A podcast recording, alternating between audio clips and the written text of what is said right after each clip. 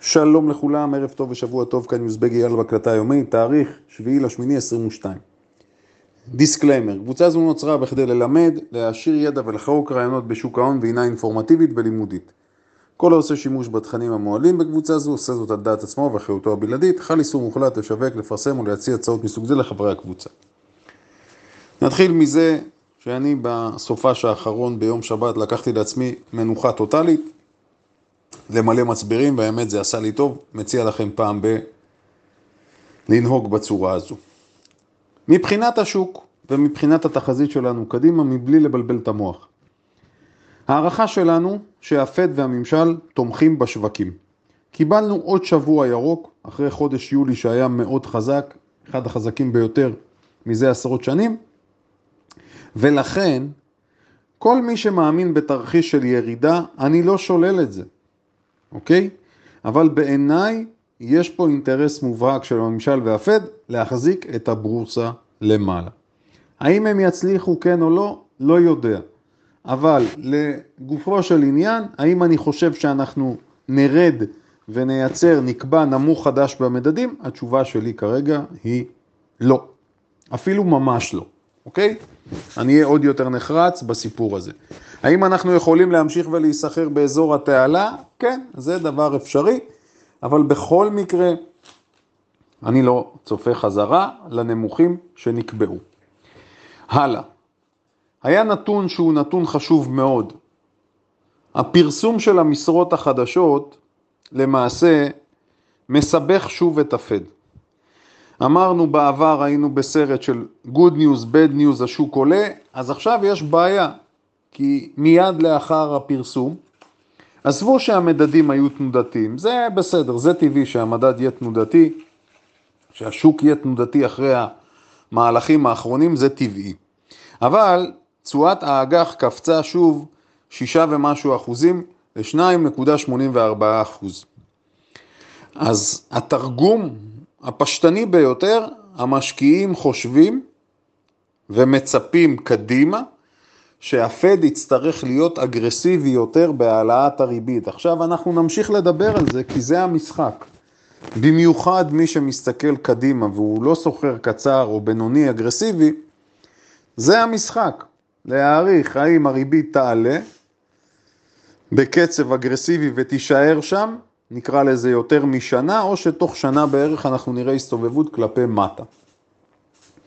על זה לפחות מבחינתי כמשקיע ארוך טווח, זה מה שצריך לעניין אותי, זה הסיפור. אז השוק שוב חזר, אמרנו יש פה איזה מניה דיפרסיה, אז למרות הקפיצה הגבוהה בתשואה, בסופו של דבר יום המסחר הסתיים ביום שישי במינוס חצי אחוז, כאשר ראינו אפילו ירוק, הדאו בכלל חיובי וה-S&P סביב ה-0 סיים.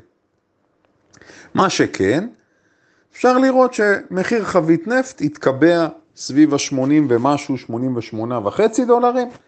זאת אומרת, בינתיים השוק חי בשלום עם המחיר הזה ולא ראינו קפיצה כלפי מעלה, זאת אומרת הלחץ כלפי מטה נמשך, אוקיי? Okay? השבוע יהיה לנו פרסום של מדד ה-CPI, שזה בוודאי מעניין מאוד ביום רביעי. אני מניח שאנחנו נראה בלימה, אוקיי? נראה בלימה, נראה התמתנות מסוימת, הודות גם למחירי האנרגיה. זו לפחות הערכה שלי. עכשיו, יש לנו הרבה מאוד נושאים לדבר עליהם, אוקיי? אני רגע אתן תזכורת. לפני 20 שנה הייתה אחת מההונאות הגדולות ביותר בשוק ההון, כאשר חברת אנרון, חברה לאנרגיה, למעשה הצליחה לזייף ולעבוד על כל העולם. במושגים של אז היא מחקה 65 מיליארד דולר, זה היה הון עתק. אני מזכיר את זה כי לאחרונה אנחנו רואים עוד ועוד תופעות מוזרות.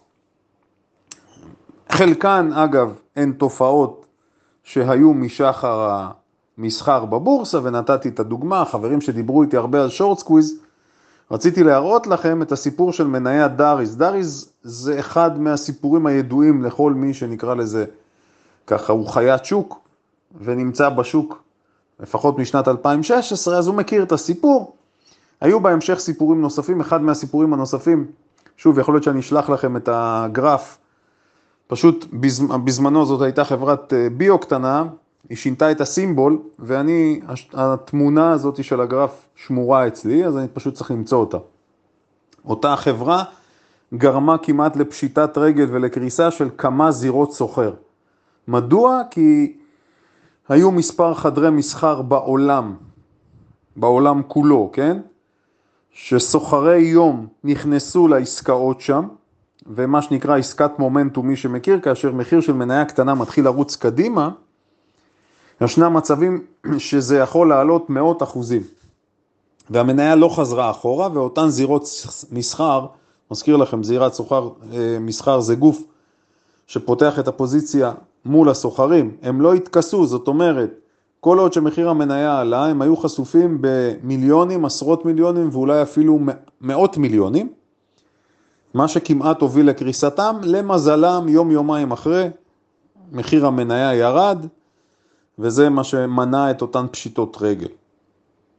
אז אלה תופעות מוכרות, אבל השבוע ראיתי מספר דברים שהם פחות נראים לי כקשרים ויותר נראים לי כסוג של תרגילים.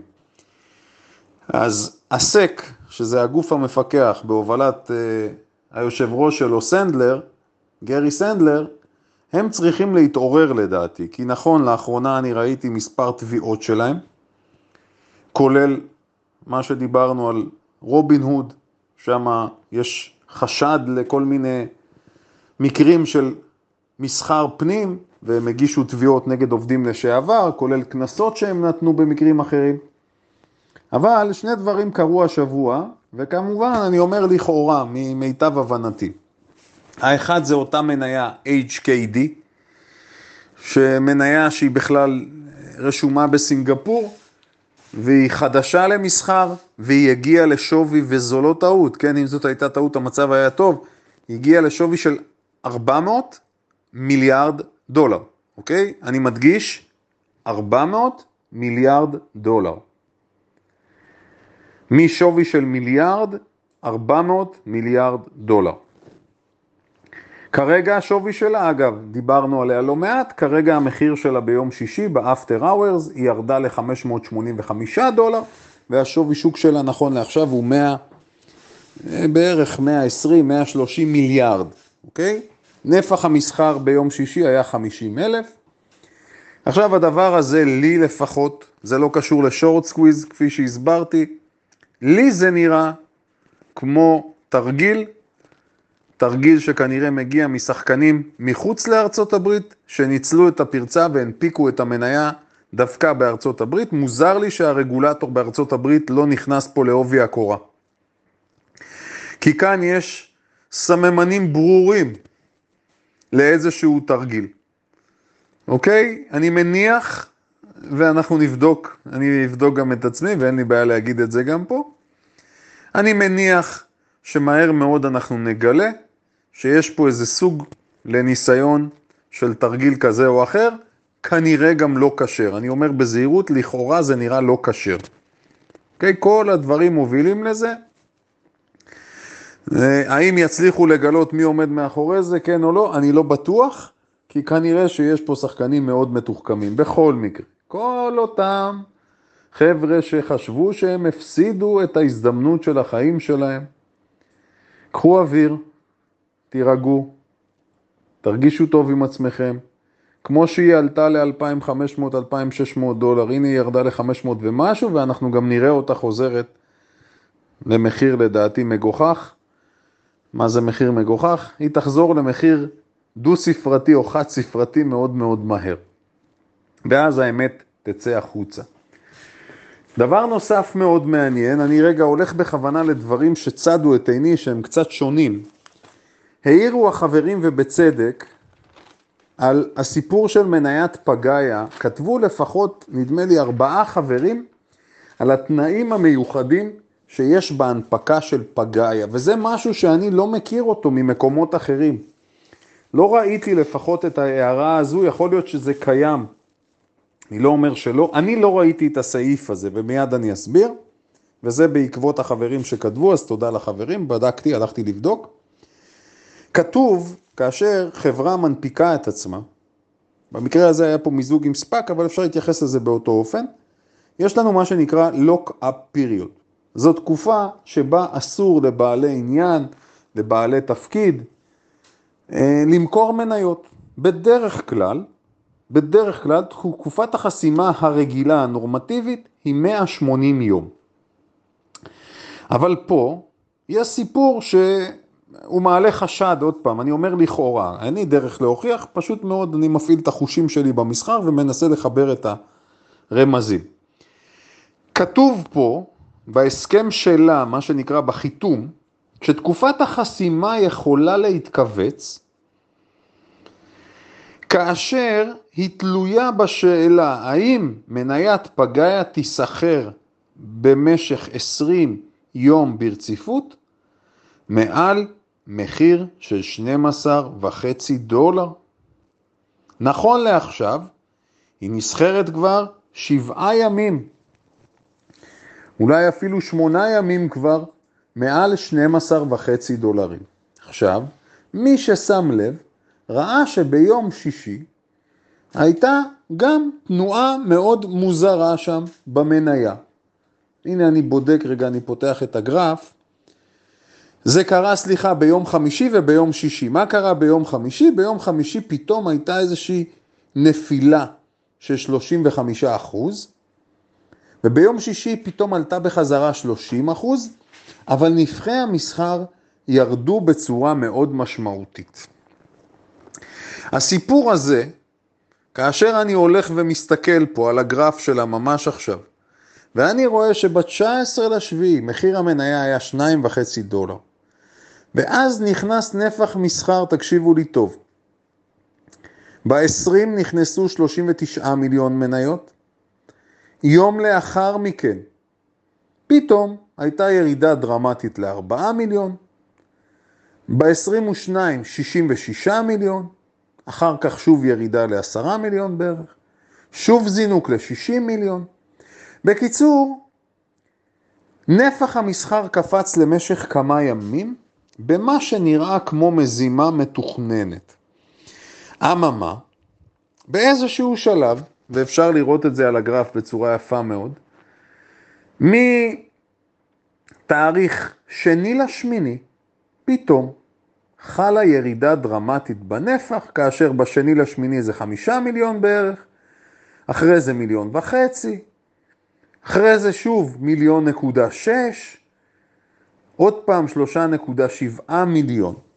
זאת אומרת, כנראה, כנראה, כנראה, אני אגיד לכם מה אני חושב, כנראה שמספר מכונות מסחר הריצו אותה במתכוון מהר מאוד למעלה, ומן הרגע שהמחיר התקבע, הן רק מנסות לשמור על המחיר גבוה. היות והייתה ירידה דרמטית ביום המסחר בחמישי, אבל נפח המסחר הייתה ירידה של 35% בנפח מסחר רק של 1.6 מיליון, זה הופך את זה לעוד יותר חשוד.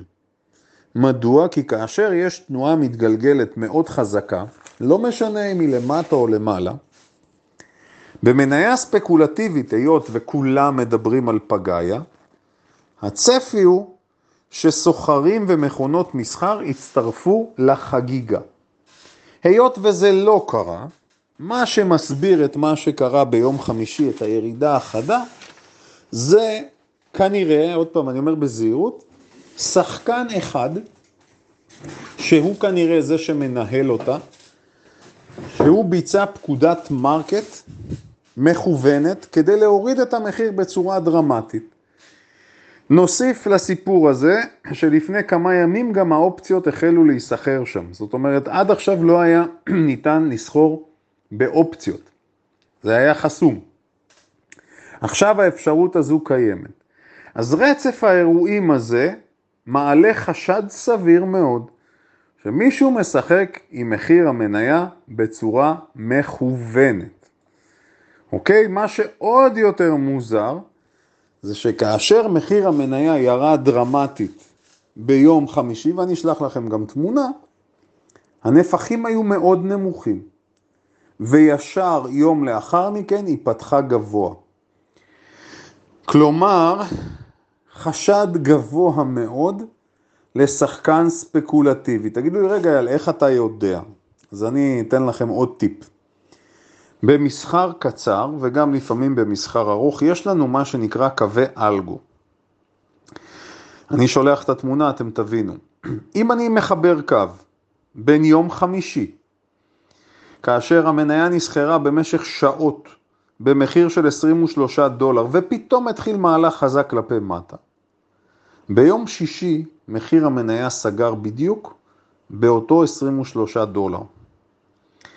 מה שאומר שיש פה שחקן שהוא שיחק איתה למעלה ומטה מאינטרסים שלו. כנראה שיש לו איזה רווח מנגזרים או מעוד פעילות מקבילה שהוא עושה פה. נעקוב אחרי, אני מקווה שהבנתם את מה שאני אומר. בכל מקרה, הרשות צריכה לעבוד חזק מאוד פה, כי יש פה כל מיני קייסים שהם השאירו עשן, מה שנקרא. צריך למצוא את האקדח, אבל העשן נמצא. יותר מזה אני אגיד, גם בארץ אגב וגם בחו"ל, למחשבים של הסק יש התראות. כאשר מתבצעות פעולות חריגות, אם זה מחשבונות שעד עכשיו היו רדומים, או אם זה ממקומות שלא בוצעו בהם פעולות עד עכשיו, קופצת להם התראה. זאת אומרת, האלגוריתם שלהם יודע לחפש פעילות חריגה והוא יודע להצליב, אוקיי? אז זה דבר שקורה בשגרה אצלם. לא רציתי כל כך להיסחף עם הסיפור הזה, אבל אני אספר לכם עוד משהו קטן שקשור לקריפטו ולקריסה של ענקית הקריפטו צלזיוס. אחד הדברים, יש לי הרבה מאוד שיחות עם החבר'ה של הקריפטו בפרטי גם. אין לי שום דבר נגד התחום, אבל כשאני מזהה התנהגות שהיא בעיניי התנהגות של הונאה, אז מחובתי להתריע, אוקיי? ואני אתן לכם גם את השני סנט שלי. הרבה מאוד כתבות היו על צלזיוס ועל הקריסה שלה, ואני מזכיר לכם את מה שאמרתי ואני חוזר ואומר, אנחנו נראה קריסות, בורסות שלמות ייפלו במה שקשור לקריפטו, שחקנים שלמים ייעלמו, קרנות גידור כבר נפלו, ואנחנו נגלה עוד ועוד הונאות. כל יום מתגלות הונאות בקריפטו בקנה מידה גדול. כן, כבר לא מדברים על כמה מיליונים, מדברים כבר על עשרות ומאות מיליונים, וזה גם ימשיך, זה לא ייגמר. הסיפור הזה לא ייגמר. עכשיו, מה הדבר המצחיק בעיניי, האבסורדי? קראתי הרבה חומר שקשור לקריסה של צלזיוס. אחד הדברים המדהימים שם, ואני מניח שגם אתם נתקלתם בו, הקריפטו למעשה, העולם הזה בא ואומר ככה, אנחנו רוצים להחליף את הכלכלה המסורתית, אנחנו רוצים להחליף את הגופים הפיננסיים המיושנים. מצוין. כחלק מהקריאה שלו לגיוס של כספים, המנכ"ל של צלזיוס כל הזמן אמר, אנחנו הבנקאות החדשה, אבל אנחנו הוגנים יותר, בלה בלה בלה בלה בלה. עכשיו, מעבר לזה שיש עדויות לבזבוזי כספים חריגים, ניפוחי שכר וכולי, אגב, זה אני לא חושב שמאפיין רק אותם. כל עולם ההייטק חווה את זה, אני לא רואה בזה איזה משהו חריג. משהו חריג אני כן רואה בהצהרה הבאה, אנחנו יותר בטוחים מהבנקים. עכשיו, האמת, אני לא מפנה את השאלה לעובדי צלזיוס או למנכ"ל שלה. הוא יגיד מה שהוא רוצה. אני חייב לומר שהתבטאויות של מנכ"ל צלזיוס הזכירו לי את ההתבטאויות של החבר'ה שניהלו זירות סוחר וניהלו את התחום של האופציות הבינאריות והפורקס, את התחומים הכי מגעילים שיש, כי אלה תחומים שנועדו פשוט לפרק את הלקוחות מראש. אה, כן, אני מתבטא בצורה מאוד חריפה, כי לצערי הרב זה אה, היה טרנד כזה.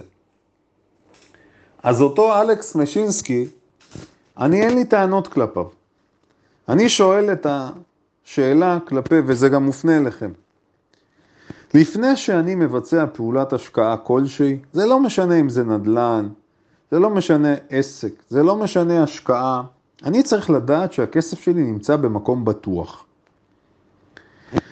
עכשיו, האם מישהו היה חושב להעביר את הכספים שלו לגוף שאומר, אני לא בנק, אני לא מפוקח, אבל אני אומר שאני בנק ואני אומר שאני בטוח. התשובה ברור שהיא לא, אין סרט בעולם. אבל זה בדיוק מה שקרה פה. אז הוא אומר, אז מה אם הוא אמר? אז מה אם הוא אמר? עכשיו, האנשים שהעבירו כספים לשם, אני איפשהו חושב שיש להם מידה של אחריות. שאלו אותי בשנתיים האחרונות, אני חושב אלפי פעמים, לגבי הסיפור של המסחר בקריפטו והשקעה. השאלה הראשונה שאני תמיד שואל, האם יש לכם ביטחון לכסף? האם אתם מרגישים בטוחים ומעבר להרגשה, האם יש לכם אסמכתה שהכסף נמצא במקום בטוח? התשובות שקיבלתי תמיד, לא, אין לנו. אין לנו. אז אני תמיד שואל אחרי, אז אם אין לכם, למה אתם ממשיכים לפעול? אתם יודעים מה התשובה? אה, כי אין לנו אלטרנטיבה אחרת. כי אם אנחנו רוצים לסחור בזה, אנחנו חייבים להיות באחת, מה, באחת מהבורסות המובילות, Binance או כל האחרות. אבל רגע, אין לכם ביטחון. לא, אין לנו ביטחון לכסף, אנחנו יודעים גם שעושים לנו טריקים תוך כדי מסחר, אבל אנחנו עדיין ממשיכים להיות שם.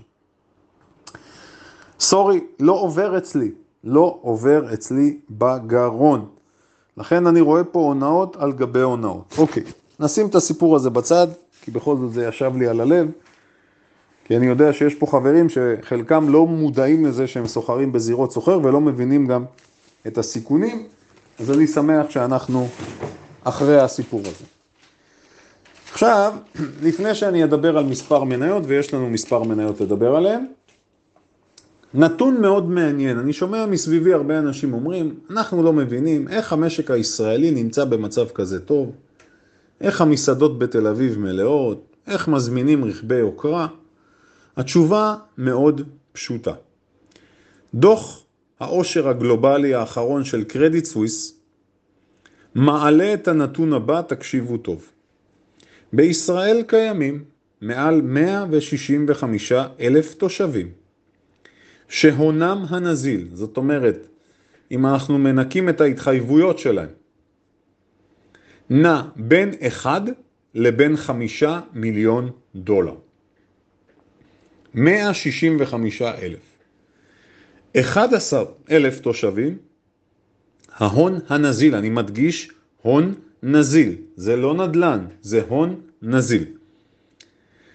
11 אלף תושבים בין 5 ל-10 מיליון דולר, ו-6,400 בין 10 ל-50 מיליון דולר, ועוד כמה מאות שהם נמצאים מה שנקרא שם למעלה, שיש להם מעל 100 מיליון דולר.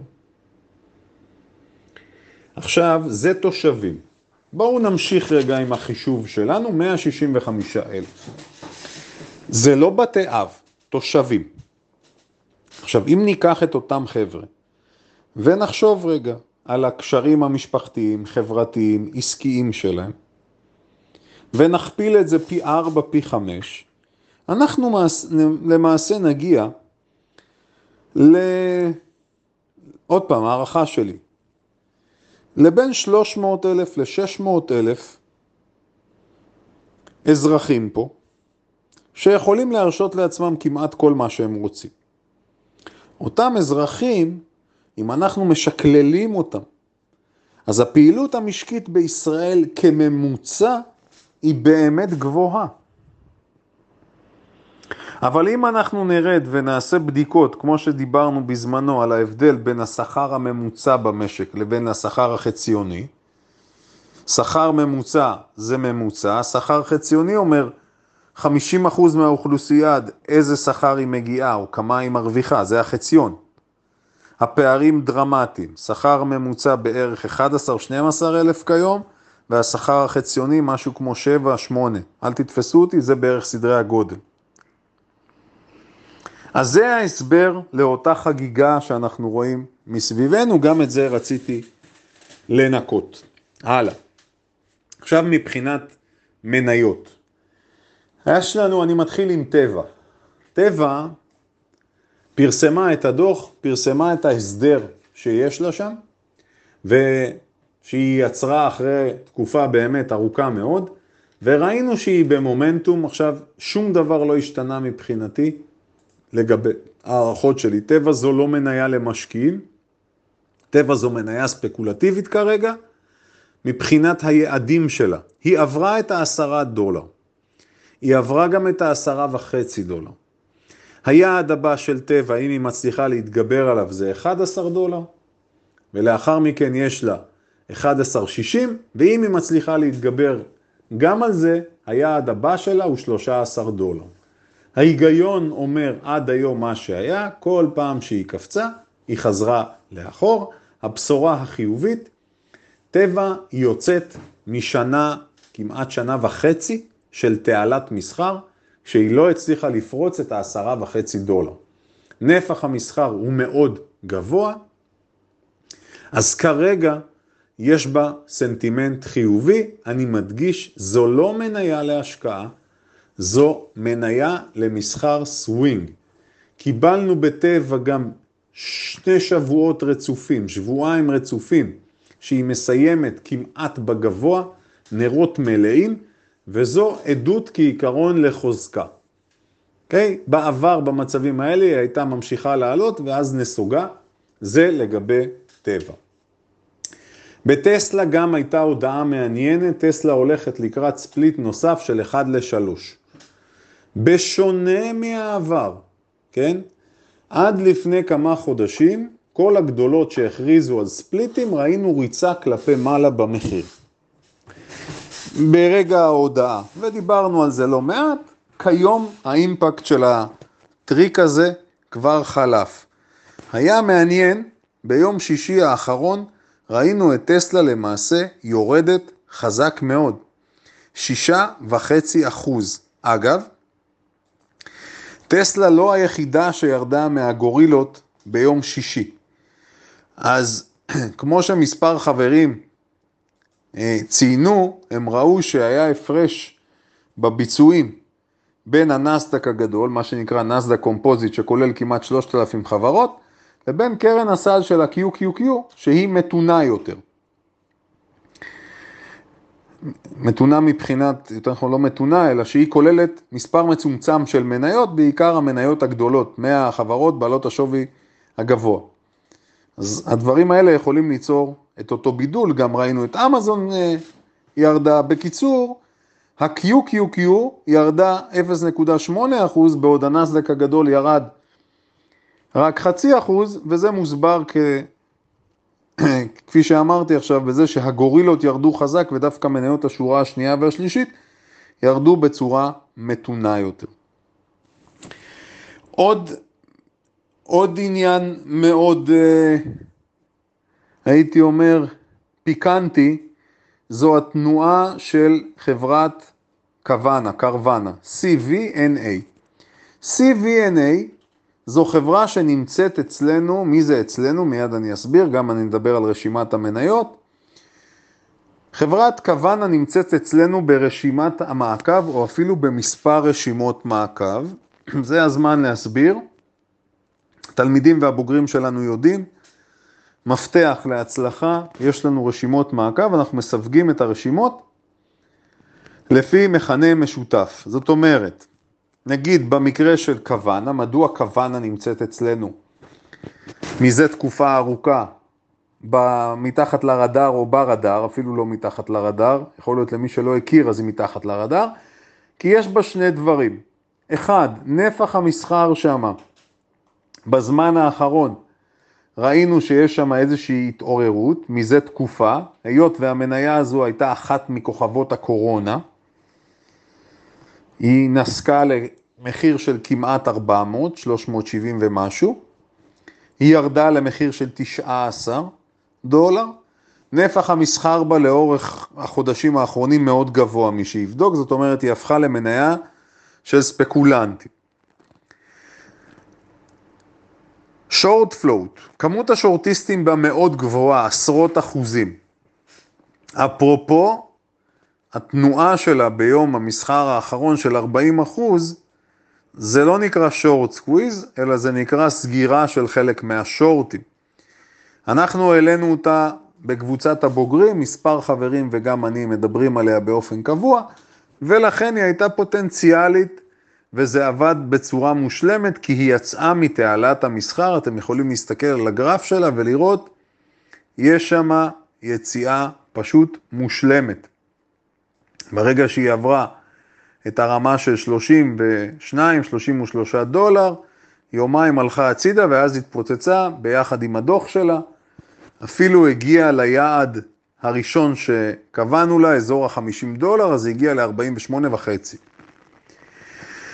המפתח, אני שוב אומר, זה להכין רשימות מעקב. עכשיו, כל מי שמחפש מסחר אגרסיבי, לא משנה כרגע לונגים או שורטים, כדאי שיכין לו רשימות מעקב של מניות בעלות שורט פלוט גבוה, זה בהחלט יכול לעשות את העבודה.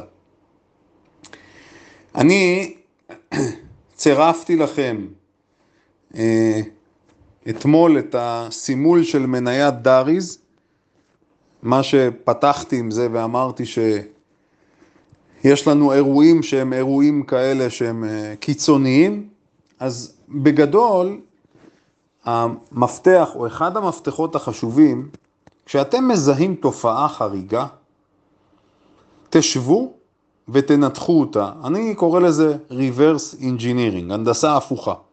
אני רוצה להבין מה גרם לאותה מניה לעלות או לרדת, מה הגורם או הגורמים, מדוע? כדי שבפעם הבאה אני אוכל לזהות או עוד לפני שזה קורה, או כאשר זה מתחיל, שנדע לזהות את זה בזמן. מפה זה נולד, זה הסיפור.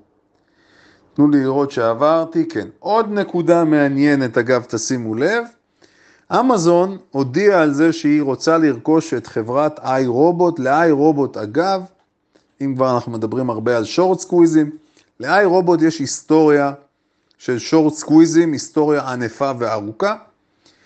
היום יחסית השורט פלוט שלה לא גבוה כמו בעבר, אבל בעבר, בשנים, אני מדבר שנים אחורה, באופן קבוע הייתה שם מלחמה בין שורטיסטים ללונגיסטים, אבל אני רוצה להגיד משהו, לא בטוח שהרגולטור יאשר את העסקה הזאת של אמזון ושל iRobot, ודבר נוסף חשוב, כדאי שתשימו לב שה float, כלומר כמות המניות הצפה ב-iRobot היא נמוכה מאוד, היא 26.5 מיליון לפי מה שכתוב פה ב Finviz, וזה נמוך מאוד, ונפח המסחר בה מאוד גבוה. 15 מיליון לאור ההודעה, אבל לא בטוח שהרגולטור יאשר את זה. עכשיו תשאלו, מדוע אמזון צריכה לרכוש חברה של שואבי אבק ביתיים? אז אה, אני רואה שההקלטה שוב אה, מתארכת מדי, אני אנסה במשפט לסכם. אני מאמין שאמזון תהיה החברה הגדולה בעולם. זו דעתי.